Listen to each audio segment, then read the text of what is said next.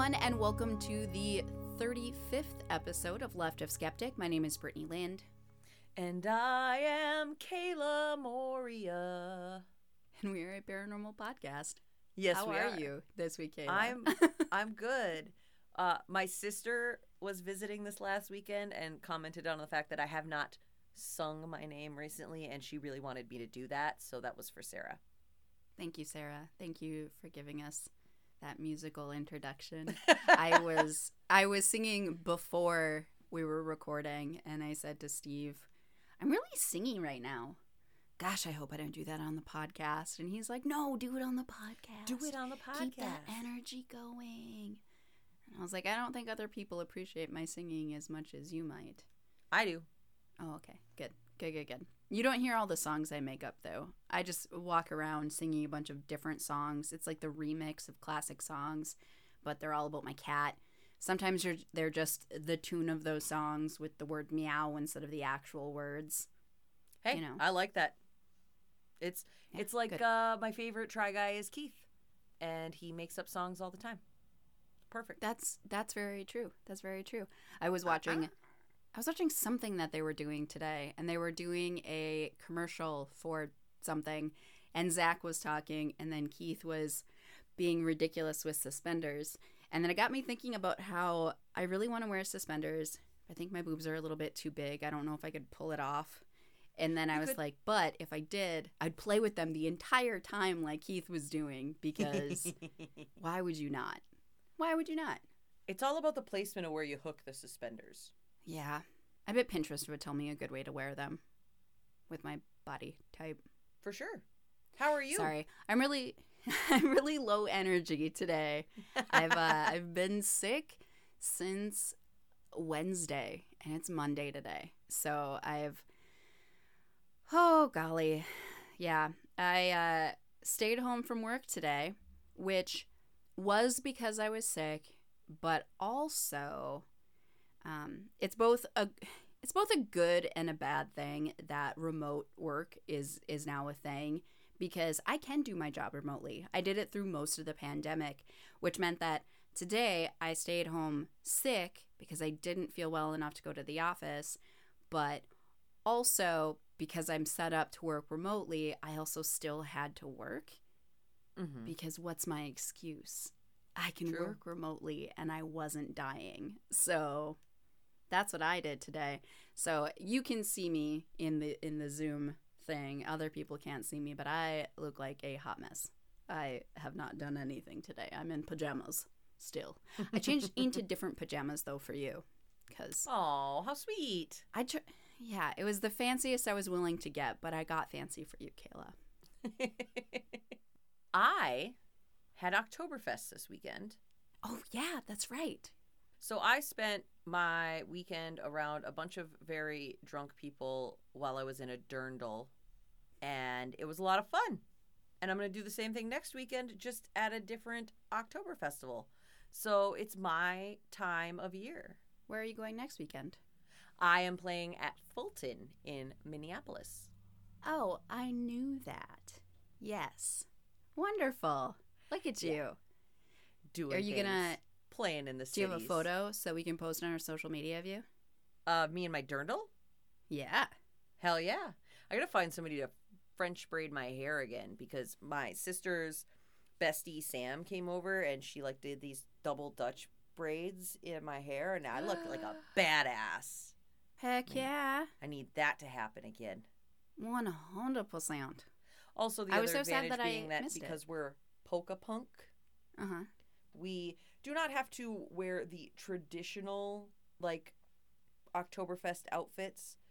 Like the Mm-hmm. other members of my band all have uh lederhosen and they're Mhm. different lengths and stuff, but one's like a cut off pair and they're like really short and another person has these black ones with these green stitching and like wears a tank top underneath it and nobody looks nobody looks traditional so it's all very cool when i decide that i'm going to wear like a leather cap from the renaissance festival and like my eye of sauron necklace that like i just like to say then it's like the eye of sauron exists between my boobs Oh, yeah. Yeah. So I was walking around with Who, it. what woman and then wouldn't want to I'd randomly that? just be like, "I see you," and it was head, but- We're in a weird mood tonight. Ah. uh, well, we should probably uh, get going then. Shall Yeah. we crack into it? oh yeah.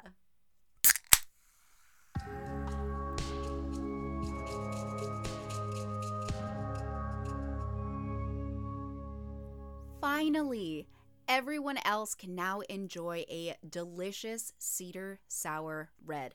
I've been talking about this sour beer for over a month and it's now available at the Cedar Lounge. And you know what's cool about the cedar sour red? What? Both the barrels that it's aged in, as well as the blocks of cedar that give it that deliciousness that I love so much, both come from another local business, Vikre Distillery. In fact, the blocks of cedar are repurposed from their cedar gin process. No wonder it's so good. I I love Vikre. I know, right? Tonight, I am drinking the Blueberry Honey Cream Ale, which is also available at the Cedar Lounge. This beer was originally just supposed to be a one off, as you Mhm. know, but it was such a hit that they made more. And it's made with real blueberries and local honey. Nice. We are both drinking Cedar Lounge exclusives. Exactly. Both of these beers are only available at the Cedar Lounge, and both of them, like all Earthrider beers, are made with Lake Superior water and perfect ingredients. For the full list of all of the Earthrider beer, check out earthrider.beer.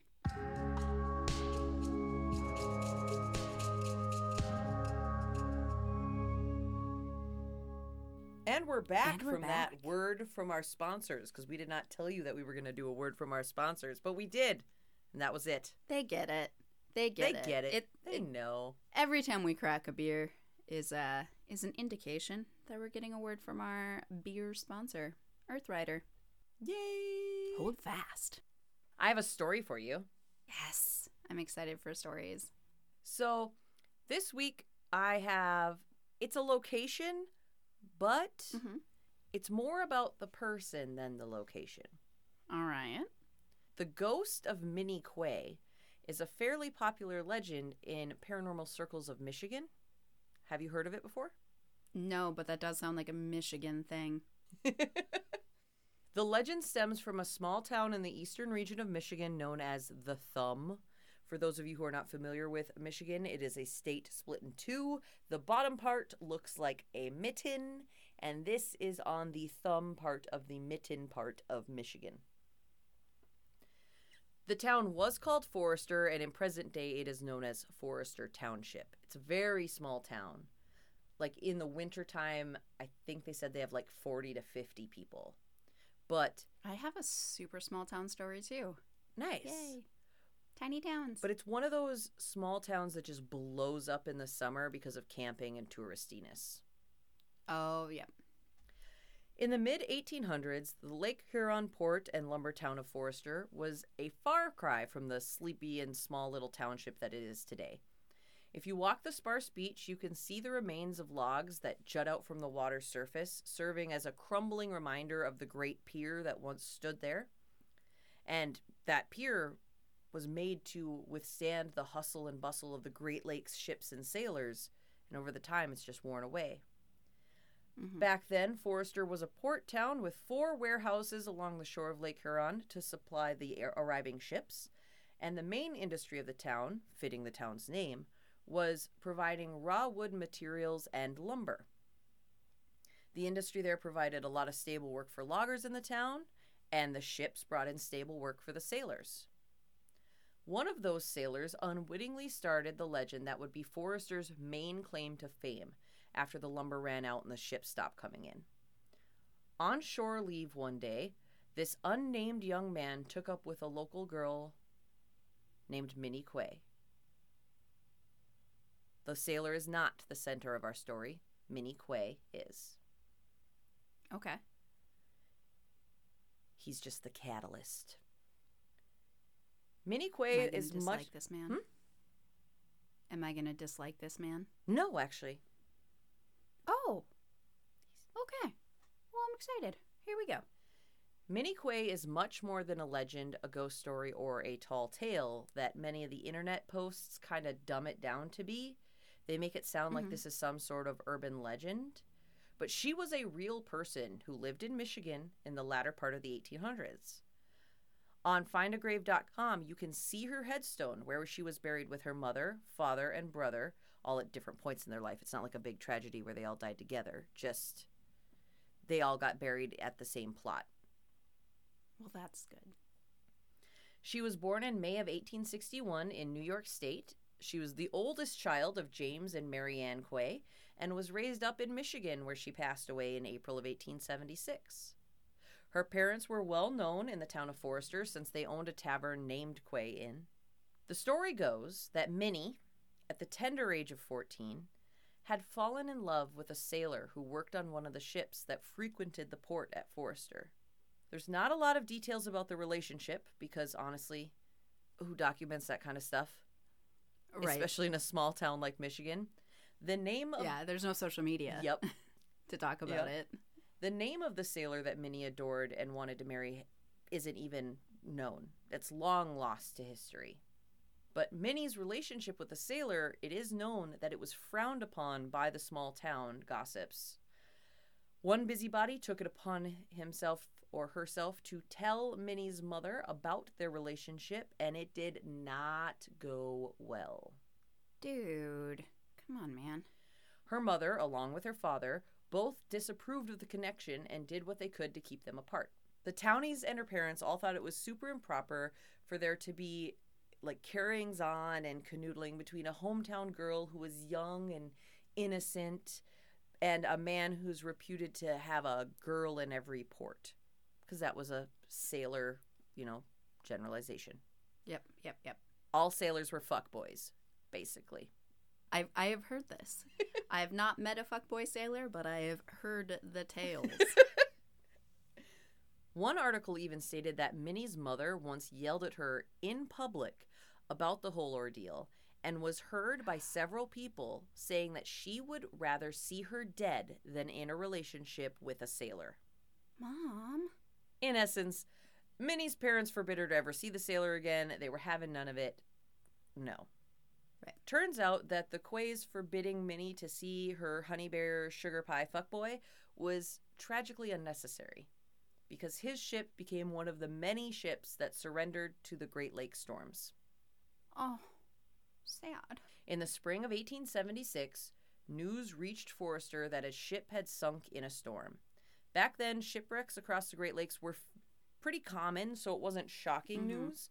But the ship that sunk in either Lake Huron or Lake Michigan, it didn't say for sure. I found reports of both. Was this one that frequented Forester? And when Minnie found out, she knew that the sailor that she had fallen in love with was gone. She fell into a depression over the loss. She had never been able to, due to being not allowed to see him by her parents, she'd never been allowed to say her goodbyes to the sailor that she loved. It's super sad. That's so, so sad. I would like to say that while I was writing this story, I just keep being like, okay, but you're 14. Yeah, that's Like, yeah. okay, but you're 14 and all your emotions are bubbling up. And did you really love this man? But then I also remember that in the 1800s, 14 was a very mature age. I mean, it wasn't. Yeah, 14 was the new 20. Well, I mean, it wasn't. It's just people assumed that people that young were ready to be married and all these things. And they did Right. mention several times that she wanted to marry this man. And so I, in my head, I was like, what the? No. But really, that wasn't that unrealistic at that age, at that time.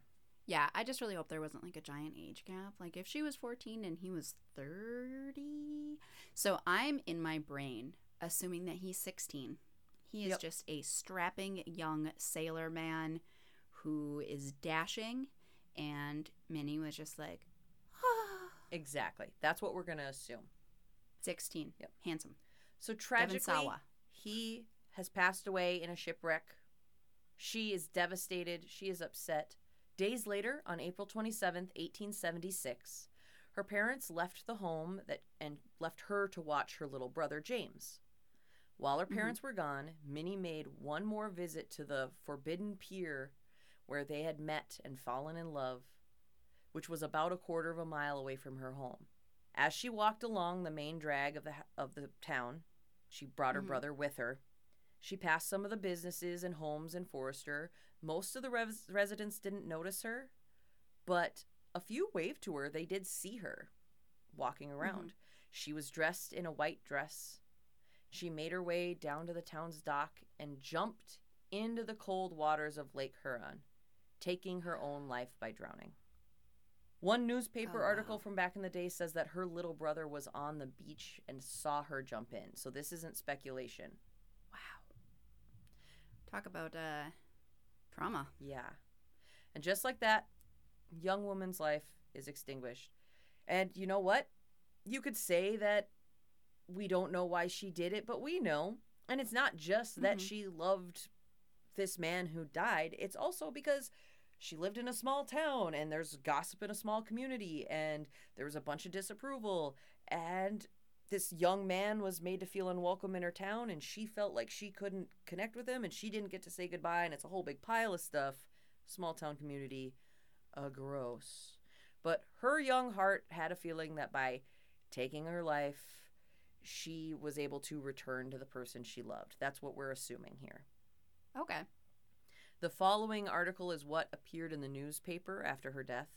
A young girl named Minnie Quay, about 15 years of age, committed suicide by throwing herself into the lake at Smith's Dock at Forester one afternoon last week. She was seen in the act of jumping by her little brother, who was on shore. A quick alarm was given, and men commenced at once to grapple for the body, but it was an hour before it was discovered.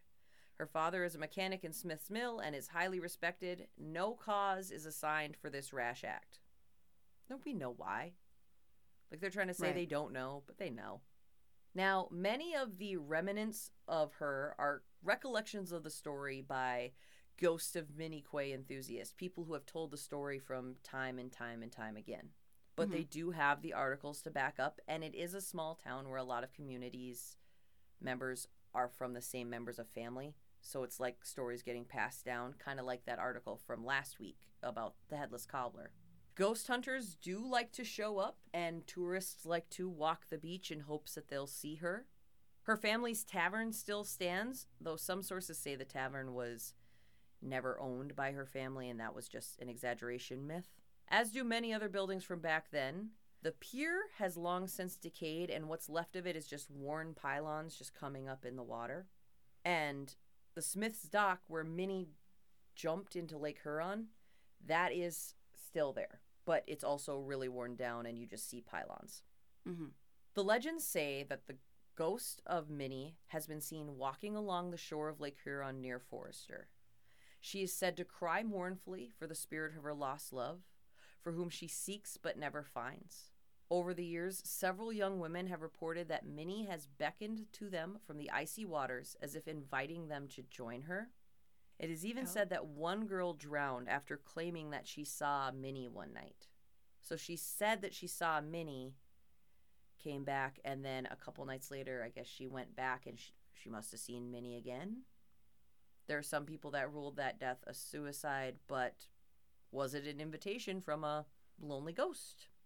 We don't know. Mhm. The former Quay home still stands, and Minnie's ghost is supposedly said to walk around there as well.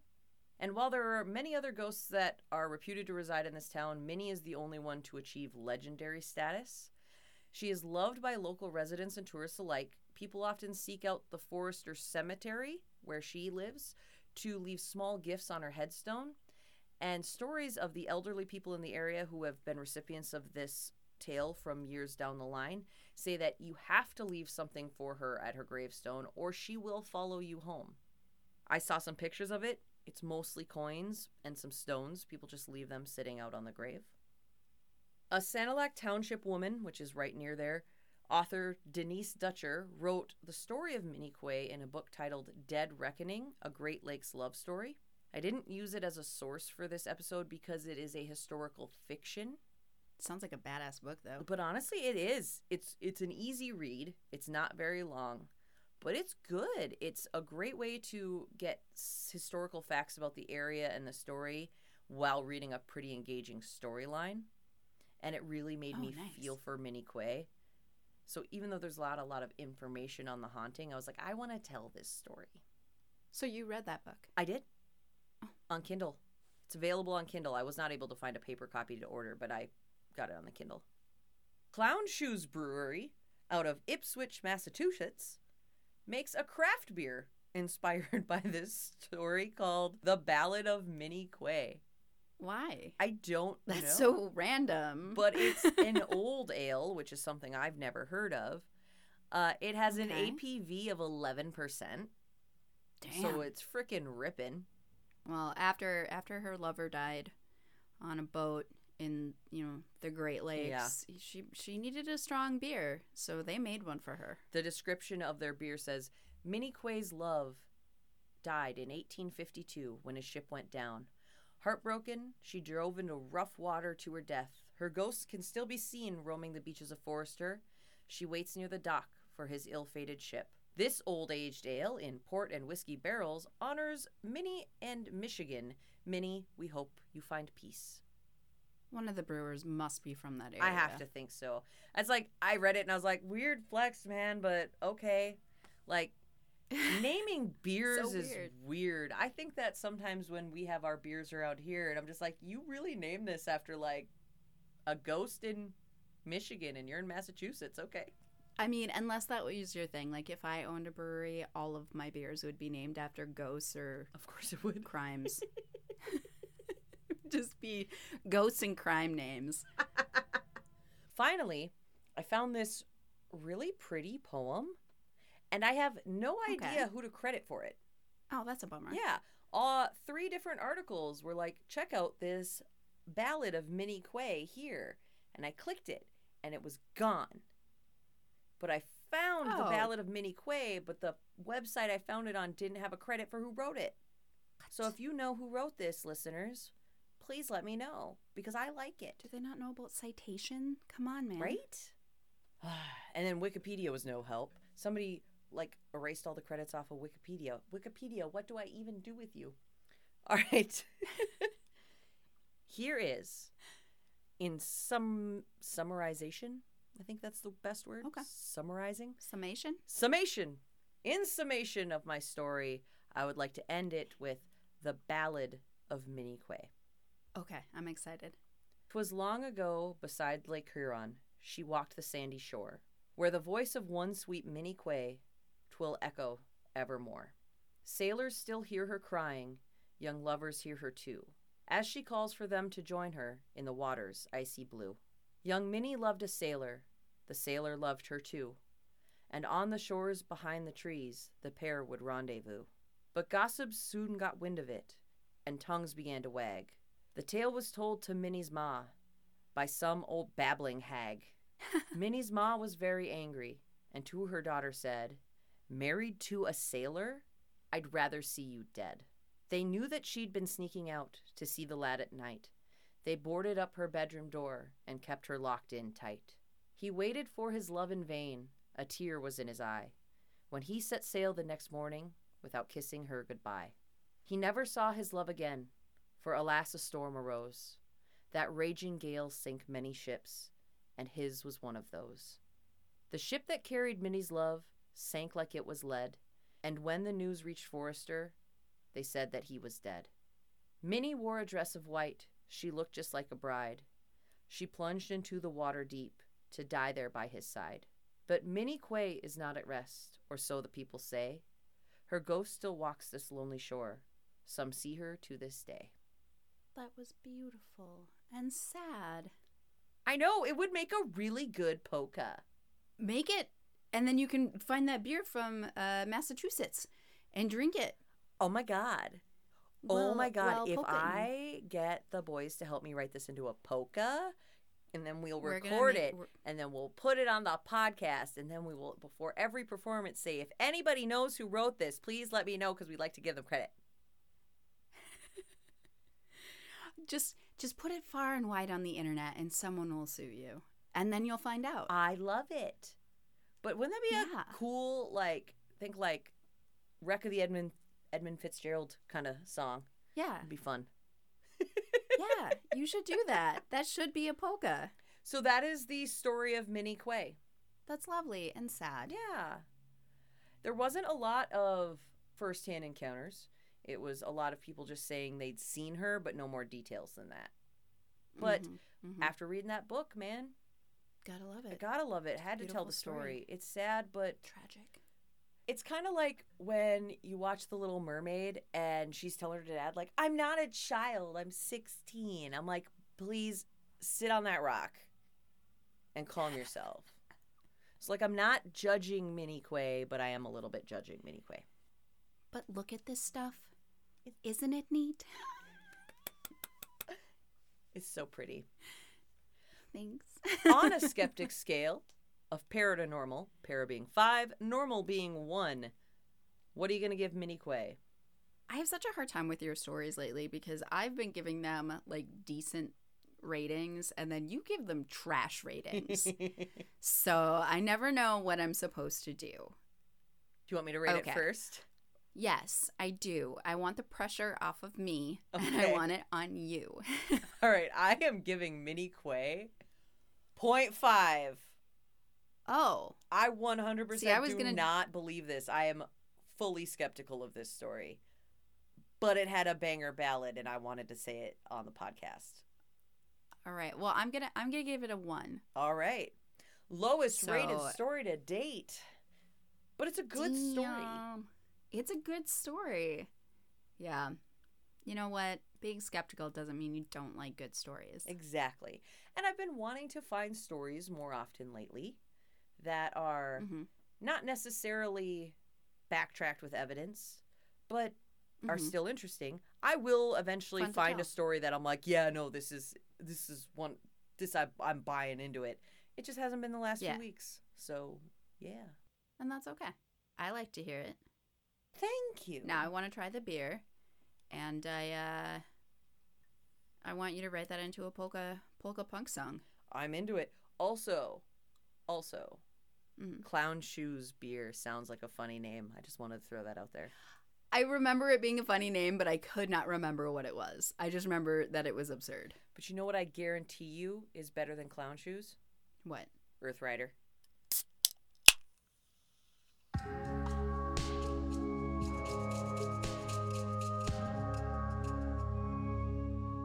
So, both of our beers this week are Cedar Lounge exclusives, but they are not the only ones. Nope. The Cedar Lounge has several beers that can only be purchased there, including some of the one-off beers that were created for Earthrider Fest. One off beer, which I said in the last ad too. It means it's a special beer that they only plan to make once. Exactly. So you got to get it while you can. For more information about Earthrider's beer, check out their website at earthrider.beer and don't forget to follow them on Twitter, Instagram, and Facebook at Earthrider Beer.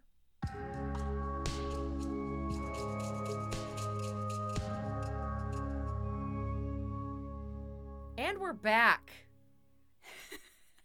After we just got into an argument about who's going to say and we're back. I said it. It was me this time. We both said it. and we're back. All right, so I have a story for you as well, which is our format. So tonight I am going to Iowa. Yeah. We don't spend a lot of time in Iowa. We don't. So, mm-mm, mm-mm. Our neighbors to the south. In all fairness, nobody spends a lot of time in Iowa. no, every county smells different and they all smell bad. I'm sorry, Iowa. One of my best friends growing up moved there, and I had to. I, I didn't have to drive there for a. we- I I dro- I drove there for her wedding, and uh, it was summertime, and every county smelled different, and it all smelled bad. You wanted to be at her wedding. It just Yes. happened to be in Happened to be in Iowa. Yes. Iowa. Where in Iowa though? Uh, tonight, I'm going to tell you about the Farrar Elementary School, which is located in the unincorporated community of Farrar in Polk County, Iowa. And just so you know, I'm not 100% sure if that's how you pronounce Farrar, uh, but when I looked up how to pronounce it, that's what YouTube told me. That's not how I would have guessed it, though. So, again, apologies to the Iowans if that is incorrect, and also if you take offense to my comments about your smells. Isn't it So- weird that an unincorporated township would have a school? It's super weird. Huh. But I explain why. Oh, okay. why they have it. Oh, sort of. All right, so the unincorporated community of Farrar, Iowa, is pretty small.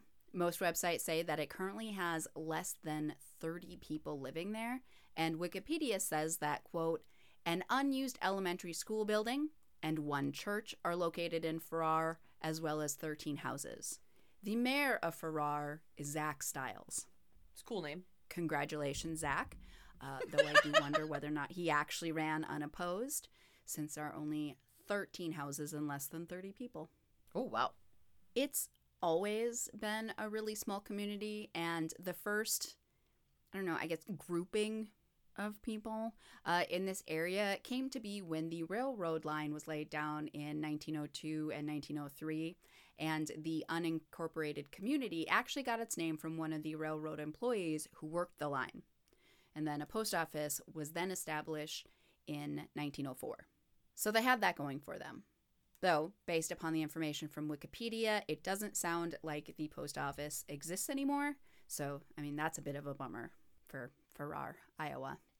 In 1919, a local named C.G. Geddes agreed to give up six acres of his land to build a county schoolhouse. From what I understand, there were a bunch of one room schoolhouses scattered about the area, and the school boards wanted to essentially combine them all into one building. Okay. And thus, the Washington Township Consolidated School District was founded Okay. and the building was built. That makes sense. and it was a large 17,000 square foot brick building that looked super out of place in a small, unincorporated community like Farrar, Iowa. On April 21st, 1922, a dedication ceremony was held for the building that would house grades K through 12, and citizens from miles around attended the celebration, which included a live orchestra in the auditorium, as well as a banquet that served the hundreds in attendance. But not everyone is happy about the fancy new addition to the unincorporated community. It's really weird not to call it a town or a city, but having to keep referring to it as a unincorporated community who once had a post office but now doesn't even have that, but they got a church, so they got that going on. I'll normally just say like I'll say that it's unincorporated and then I'll just be like, Uh-huh. all right, town, because my brain, I don't, I don't speak well, which she says is she's on a podcast. Um, don't speak well, so I hate having to say the word unincorporated a bunch. so I just then I'm like, all right, you know what's unincorporated? Now I'm saying town. It's a town. It's a town. You know what I mean. Farrar. All right. So, one angry citizen who refused to attend the celebration called it a, quote, monument to the arrogance and vanity of the school board. Apparently, people thought that the $100,000, which in today's money Mhm. would be $1,628,375 was too much to spend on such fancy things as boiler heating, electric lights, and worst of all, indoor bathrooms. Bitch, we don't need that shit. I'm just kidding. No. I absolutely need that shit. 100%. Yeah. Yeah. Yeah. yeah. Let's, I don't know, in Iowa, where they actually get winters, let's have boiler heating in this giant building and indoor plumbing. Come on. but there it was. And the first documented graduating class was in 1923. It only had five students, which doesn't surprise me at all, as Wikipedia also told me that the entire population of Farrar was only 45 people in 1925. And all of the surrounding communities that made up the school district were also not that big. There you go. There isn't a lot of information online about what happened at the school between its inception to when it closed its doors to students in 2002, except for some whispers which said that allegedly over the 80 years of its existence, there had been more than a few claims of molestation and abuse of students that happened at the school. oh, we don't like that.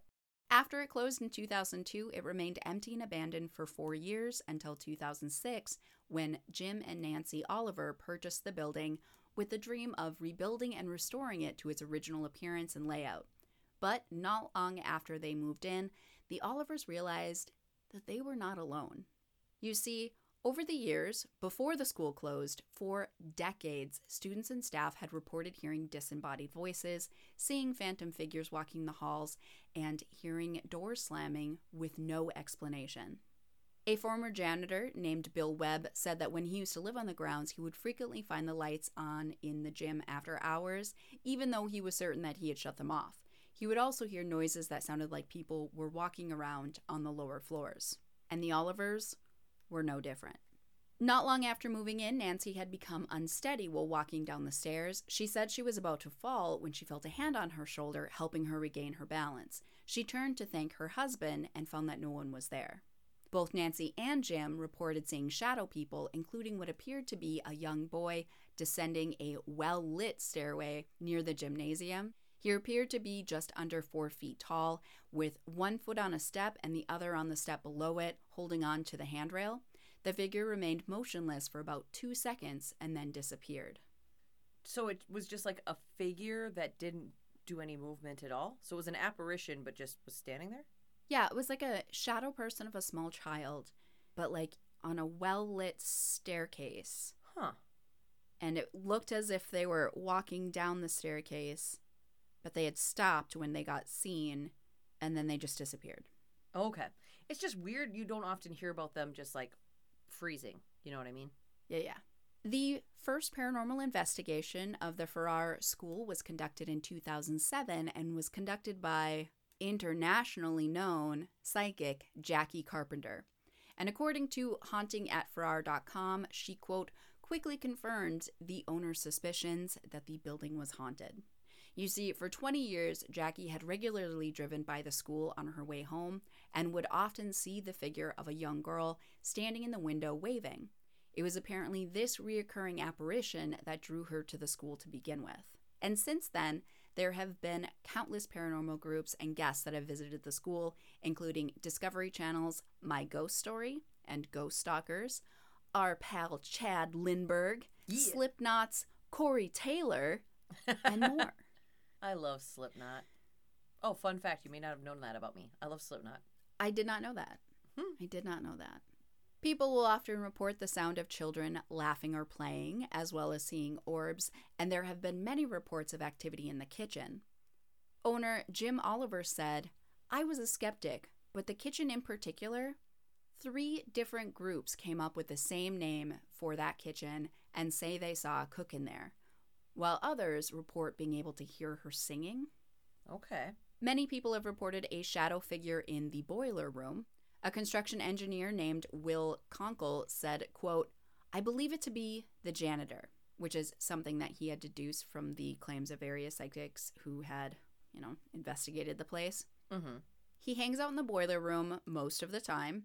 I was working down there and I saw a shadow back in the tunnel with deep, dark, red eyes staring me down. I just stood there and looked straight at him for about two minutes. Then it flew up on the ceiling and its face materialized for a split second. And I saw that he was an old, frail, feeble man who was disguising himself as a six foot nine shadow figure. And other people have described it the same way. And it's this shadow figure janitor man who is thought to be one of, if not the perpetrator of the sexual abuse of the students at the school. Ooh. Some people have claimed to be attacked by shadow figures at the school, leaving marks and welts, and during one investigation, they experienced doors slamming and numerous light bulbs exploding. I don't see that. Ah, just ugh. That's one thing we haven't talked talked about, I guess, before. Because I don't like. we shadow We don't get a lot of light bulbs exploding. And you yeah. don't like being touched, but I don't think anybody would like to be in a room where light bulbs just explode. In 2015, the Iowa Paranormal Investigation Team reported seeing a full body apparition on the third floor near what used to be the principal's office, which is apparently one of the hot spots for paranormal activity. And according to fringeparanormal.wordpress.com, quote, the Paranormal Seekers of Iowa, PSI group investigated the school and two team members who had been working on an EVP session when they suddenly spotted two balls of light exit the boiler room, dart across the gym floor, and head into the laundry room. Later in the evening, another member of PSI returned to the gym to focus on allegations of child abuse in the building's history. A chair was sitting up against a brick wall, prompting the investigator to ask, Anybody ever get in trouble here and have to face the wall or get put in timeout? A clear, intelligent response was heard stating, or worse. Lead investigator J.D. Campbell stated it was the clearest EVP that they've ever captured at the school. And I have that EVP for you tonight. Oh yeah, I was really I was like just sitting here waiting, just like hoping you had it. I hate when we talk about EVPs and then we don't have them.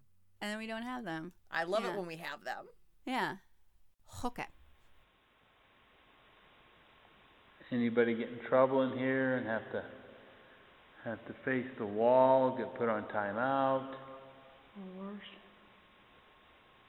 Oh man. Paranormal Seekers of Iowa. yeah. It's so good. It's not good, but it's so good. It's not good, but it's so good. Yeah. Yeah.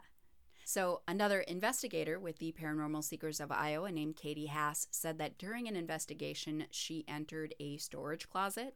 And when she did, she found herself feeling suddenly unexplainably angry to the point where she was like balling her fists up. And it got so bad that she was concerned that she might end up needing some sort of counseling. Eventually, she went to a spiritual healer, and although this person knew that she did paranormal investigations, they knew nothing about the school or this incident.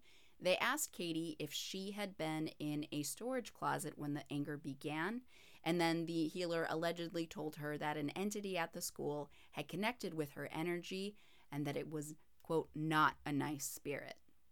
People have claimed to hear a menacing voice of a man yelling, Get out! And on another occasion, Nancy Oliver is reported to have witnessed the figure of a young girl with a long frilly dress and curly hair, as well as the sound of a child giggling. There have been balls seen rolling around on their own in a classroom on the third floor, which is now labeled the ballroom. uh, people say that they have Ah. captured the. People say that they have captured the image of a child sitting on the edge of the auditorium stage, as well as heard the disembodied voices of children cheering, talking, and whispering, or even running down the hall.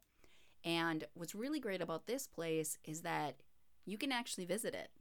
If you Oh. go to haunting at Farrar, which is F A R R A R dot com, you can book your spooky haunted tour.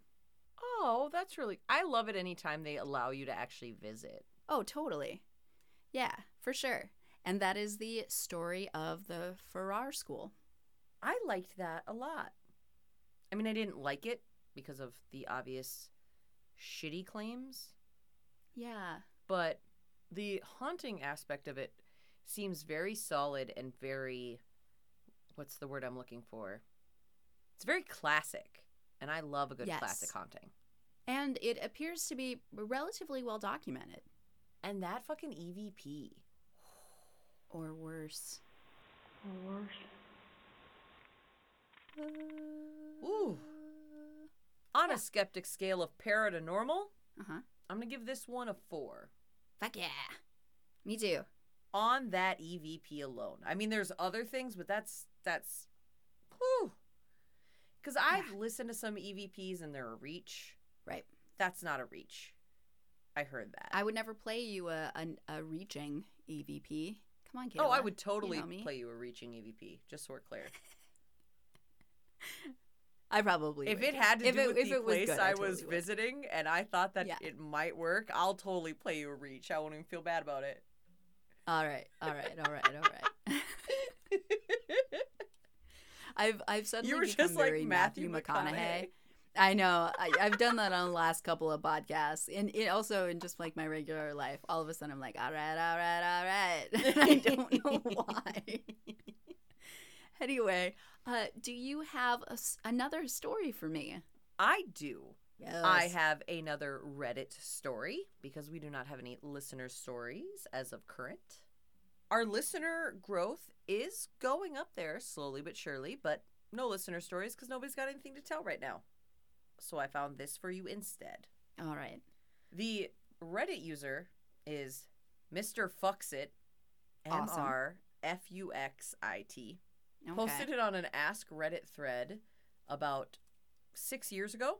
Mm-hmm. The Ask Reddit thread was titled, What is something scary that happened to you that you cannot reasonably explain? This caught my eye because it said, Too long didn't read, that sinking feeling you get when you think someone unseen is watching you isn't always wrong. Ew. Okay. Yeah. Mr. Fuxit writes Hunter slash mountaineer here. It was a chilly December morning. I hiked in pre dawn, taking about an hour and a half to go three miles off the beaten trails. Got to my nest about a half an hour before sunrise and started to settle in. The wind kicked up and a fog rolled in that was thicker than milk. Within a few minutes, my visibility was maybe five inches. That seems like an exaggeration because that would have to be like right here, but that's their I story, also- not mine. I take a lot of. I, I don't like the wording of thicker than milk. Why is that so gross? I'm sitting tight, huddled up against a freezing wind when I start to hear twigs snapping close to me. For no apparent reason, what is normally a rapturous sound that's indicative of an imminently successful hunt sent a frosty chill down my spine. I chambered around in my lever action 3030 as quietly as I could and lay flat on my back tucked against a fallen tree. The rustling was moving closer into the fog, but I couldn't see anything.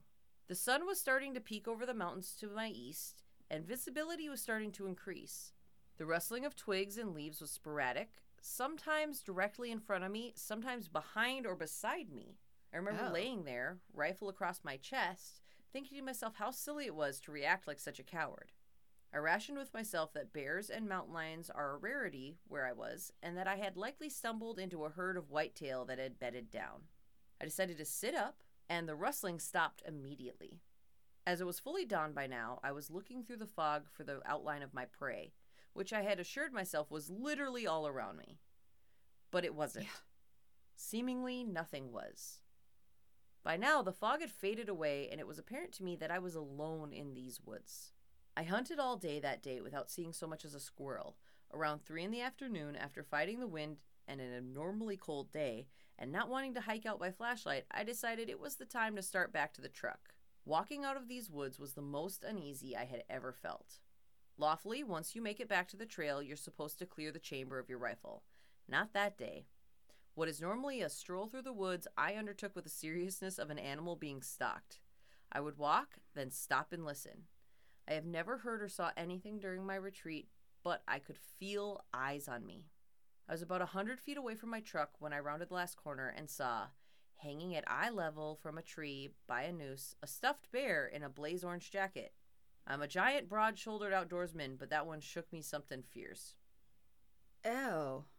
Okay. The next highest rated comment after that was Mhm. quoting the part about I was about 100 feet away from my truck when I rounded the corner and saw at eye level from a tree by a noose a stuffed bear in a blaze orange jacket.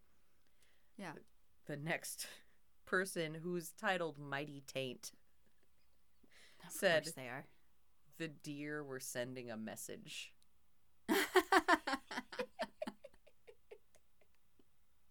And all I could think is like, you know, he's talking about how he's creeping back and like had to stop and pause and listen. And I'm like, Yeah. now you know how the white te- how the whitetail felt. exactly. Exactly. Don't get me wrong. Deer run into my car and I'm mad at them, but Yeah. you know, Yeah. It. Did you ever watch the movie Powder? Have I brought this up on the podcast before? I don't know if you brought it up on the podcast, but I 100% watched Powder at too young of an age to watch Powder. It was very scary, but that scene where they shoot the deer and it's still alive, Mm-hmm. and he touches the deer and then he touches the hunter Mhm. so that the hunter could feel everything that the deer was feeling as it was gasping for breath in its final moments. Every time I hear a hunter story where they get scared, I'm always just like, should watch the movie Powder. I remember See loving like. Powder. I should watch Powder. I would watch it with you. No one knows what I'm talking about. You're like the first person in a decade who knows what powder is. oh, oh, I can't believe I didn't bring this up at the start of the podcast. If y'all have made it through your favorite awkward time with two mentally ill podcast hosts to this point, I have to call Brittany out on something. Oh, that I Oh, forgot to do at the beginning of the podcast. What? How dare you send me that TikTok? How absolute dare. Ah. Uh, you know, I I posted on on Twitter and I was like, this is what happens when I'm home by myself, but I also don't like to to give away the fact that I'm home alone to a bunch of strangers on the internet. So I actually have it saved as a draft. Um, I can share it because I screenshotted it. Yeah, I sent Kayla a, a series of TikToks. One of them was terrifying. And then she was like, Why would you do that? We're both home alone. To which I said, I know, but I had already seen it and I'm home alone too. This is what I'm saying. Like, don't do that. And then we just proceeded to send each other spookier TikToks back and forth. I think we further fucked For our For You pages at this point. yeah. Yeah, But yep. I just, I'm so just much saying- spooky things. It was mean. You didn't have to do that. I couldn't not send it to you though. Like it was spooky. It was spooky. It was and spooky. you're right. You did have to send it. I just feel like you could have waited like a week until the boys were back. I wasn't sure how to find it again. You save it as a favorite. Oh my God, I- Brittany, do you even TikTok? I do not. I do not. I I go through them. I just normally what I do when I'm getting ready for bed, which is why it takes me 45 minutes to brush my teeth and wash my face, is because I sit and watch TikToks as I'm doing it. And Steve is just like, "You're gonna start getting ready for bed, so you can go to bed in an hour because you're just gonna watch TikToks as you're washing your face." Like, how does that even work? It doesn't work very well. But it's become my nighttime ritual. But with the fellas up in the boundary waters for nearly a week, I had all of the time in the world to look at TikToks and then send them to you. I either look at them and if I like them, I determine if I want to send them to you, Steve, or both of you. That is Well- that is my participation on TikTok. well, Sean won't get a TikTok. So Mhm. I have to send them to him via text message. I send them to Steve via Facebook Messenger. He does he never looks at them. But one He thing, never- oh, he never Sean does. checks every one. But the one that came up recently that I'm really excited to do, we just have to find a photographer to do it. Okay. Is somebody posted a one that they did with their partner of a photo shoot with pumpkin heads. Like they carved a pumpkin and then put it on their heads and then did like a couple's photo shoot. And I'm gonna do that. You would. I I will. Uh, yeah. I mean, two Halloweens ago we got married. Mhm. Last Halloween we bought a house. We need something to do this Halloween. Couples pumpkin head photo shoot. Exactly. Obviously, that is the three year mark. Isn't that like your You know, you classic? gold and silver and paper Yeah. three year mark of Halloween marriage pumpkin Pumpkinhead. photo shoot. Obviously. That's all I I'm love saying. it. I love it. I love it. If you have a listener story you would like to submit to our podcast, you can do so by emailing us directly, leftofskeptic at gmail.com, or visiting our website, www.leftofskeptic.com. We just ask that you please include your pronouns. You can choose to remain anonymous if you would like. We just want to normalize using pronouns. 100%. You can also follow us on social media. We are on Instagram and Twitter at Left of Skeptic and on Facebook at Left of Skeptic Podcast. Any big announcements for you before we uh, depart from our loved ones this evening? We're just, what, a week and a half away from October. Yeah. Yeah. I'm stoked. There's a couple of things happening in October. One, DeluCon. Yeah. We haven't talked about that at all. Yeah. We will, I guess, in a future episode. Yeah. Anyway, Because I don't have all the two- information yet. We'll talk about Yeah. it next week. yeah. yeah, it's happening. Yes, correct, Brittany. yes. Yeah. Yeah. Yeah. Yeah. Yeah. uh, and two, I'm excited. I got uh, a message from Jason Wusso, who owns Wusso's, and sounds like he might want me to judge a singer songwriter competition. Fuck yeah, so bud. that's fun. Love it. Yeah. All right. That that's it. All Those right. are my exciting things. Keep an eye out on our social media and on our website and everything for upcoming good news. And otherwise, we just want to say thank you very much for listening. Okay. Okay. Bye. The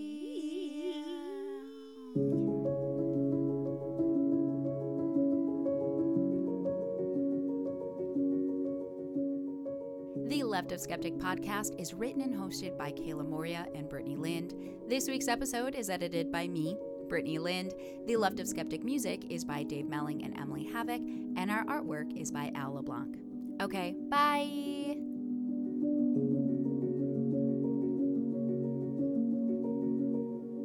Tears falling down at the party. Saddest little baby in the room.